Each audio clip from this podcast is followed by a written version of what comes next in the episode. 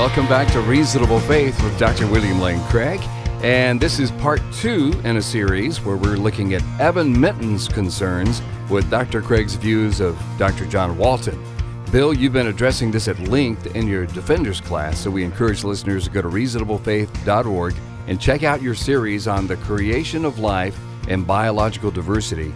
And let me quickly say how much we appreciate Evan Minton. Thank God for young men like him who defend the faith with accuracy and charity, online, in debates, in their writings, and in videos. Check out his work at cerebralfaith.net. That's cerebralfaith.net. Evan definitely uses the brains that God gave him. So here's your next objection, Bill, that Evan lists. How could things exist for eons without functioning? Walton's view, you'll remember, is that Genesis 1 does not describe God's bringing into existence these various objects and organisms over the course of the six day creation week. Rather, he thinks it is merely the specification of certain functions for the objects and organisms that have been there for an indeterminate amount of time that already exist. And what I argue is that this view of Genesis 1 is enormously implausible because it would require us to take as literally false all of the statements about the primordial darkness, uh, the primeval ocean, the emergence of dry land from the ocean, the earth's bringing forth vegetation and fruit trees, the waters bringing forth sea creatures, the earth's bringing forth animals, God's making man. Now, Evan says Craig's just begging the question here in favor of material creation. Uh, if the text meant to say that days 2, 3, and 5 are about the material creation of these entities, and of course, the um, functional interpretation would contradict the text, but that's the very issue being debated. Well, I, I don't think I'm begging the question here. What I said is true, is that it would require us to regard all of those statements as literally false. Right? And on the functional view, it is literally false that the earth brought forth this vegetation, that the waters drained away and the dry land emerged, that God put the sun and the moon and the stars and so forth in the sky. These are all literally false statements. They have to be reinterpreted in a sort of functional way, and it seems to me that that is enormously implausible. So I'm not begging the question, I'm simply saying that this is not the way the text reads on the surface. It's it's incredible to read it this way. And so the proponent of the functional interpretation would have to have some enormous proof that we're to think that only functional interpretation is involved here, not material creation with functional creation. Why can't it be both and? Why is it just functional? And I don't think there is any such overwhelming proof. Mm-hmm. And Bill, you say that this collapses into six day young earth creation. My criticism is that Walton cannot say that these physical things can't exist apart from an orderly system. Because the minute you say that, then the functional creation view collapses into the traditional six day creation, namely actually bringing these things uh, into being over the six days because they can't exist without their functions. If that's true, then in specifying their functions, God brings them into existence. And Evan here, I think, doesn't understand the point. He says, why can't these things exist in a material sense apart from an ordered creation? Isn't it possible for a house to exist in a material sense without it functioning as a home for a family? Well, of course that's right. But what I said was, Walton cannot respond to my critique by saying, well, these things can't exist without a function.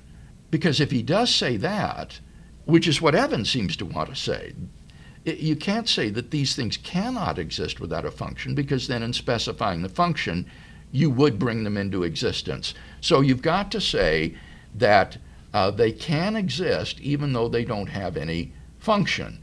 Um, but then I think you're landed in this very implausible interpretation of Genesis 1. So Evan says, I don't see what the issue is supposed to be.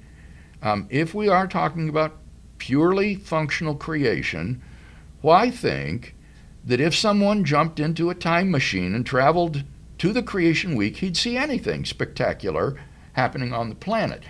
That's exactly my point. On Walton's view, if you traveled back in time in your time machine and came out during the creation week, however long ago that was, you wouldn't see anything coming into existence.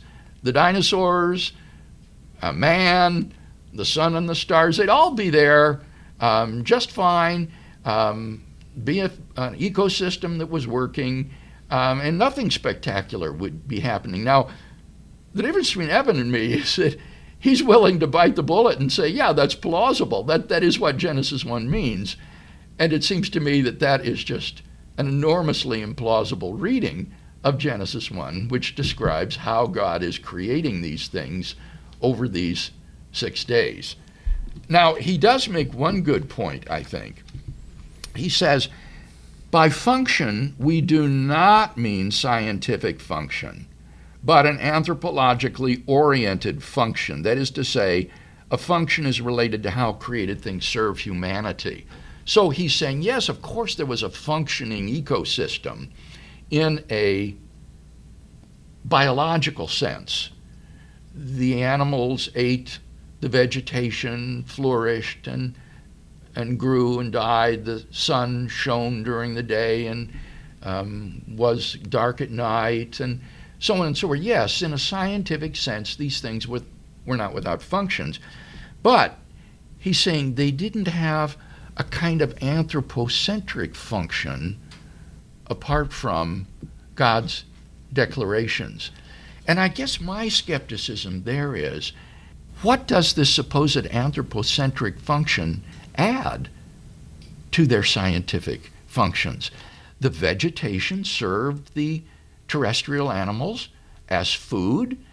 The sun uh, served to divide day from night, just as Genesis says, and to mark uh, times and years and seasons and so forth.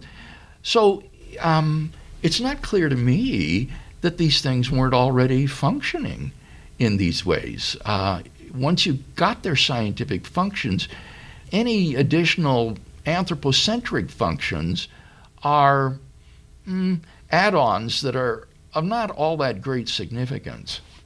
The next objection is, but materials are mentioned. And what I point out here is that um, for example, in Genesis 2, with the creation of Adam, Adam is created out of the dust of the earth. It's very clear that God is creating a concrete material object, Adam, at that point. And I, I don't understand how anyone could read it any other way. Now, that's not to say that it has to be literally interpreted, but what it is describing is a creation of the first human being. And this is exactly the way it is in the ancient Near Eastern myths as well. The gods will mingle together, clay and the blood of a slain god, and will make human beings out of those, and the human beings then begin to exist. And it's noteworthy in these ancient myths.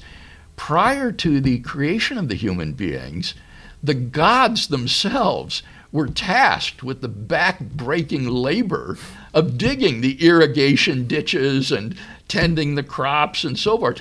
And it was because of their complaints that the superior gods then created man for slave labor for the gods. That's the basic purpose of humanity in these pagan Mesopotamian myths. Now, clearly, that is talking about material creation because before the human beings existed, the gods had to do the labor. And then after they were created, their labor was given over to these human slaves. So I, I honestly, I am just baffled at how anyone could find this purely functional view plausible. Okay. Objection number six. Craig says, apart from the possible case of Israel, none of the objects of bara in the Old Testament are existing things that are merely given a new function. Of the objects on the list, none of them, except perhaps Israel, is an already existing object, which is then simply assigned a new function. This is another remarkable thing about this list of the uses of bara in the Old Testament that Walton gives. I've already said that most of the items in the list refer to material objects like stars and mountains and the sun and things of that sort. Uh, by far and away, most of them are material things. But in addition to that, in no case is the specification of a function in view. Even when God creates a materi- immaterial object like north and south, it, it's not the specification of a function. Um, and so the, the view that bara in Genesis 1 should be understood purely functionally, I think enjoys no support from the way bara is used in the rest of the Old Testament. Now, Evan says Walton is saying that the idea that bara and asa, the word to make in Genesis 1, might not be referring to material creation never even occurs to most Old Testament scholars because they are so entrenched in a culture that has a material ontology and therefore views creating as bringing something from material non existence into material existence. Uh, and I think this is just enormously condescending. People like John Collins and Richard Averbeck are thoroughly familiar with these ancient Near Eastern myths and with John Walton's work. And most scholars, well, you heard what John Collins said, everyone else that he knows of thinks that Genesis 1 is about material creation as well as functional creation. So I would just urge Evan, you you got to be careful, my brother. You are hooking your star to a very idiosyncratic and widely rejected interpretation of these Genesis narratives. And it is one that is not only unjustified, but I think enormously implausible.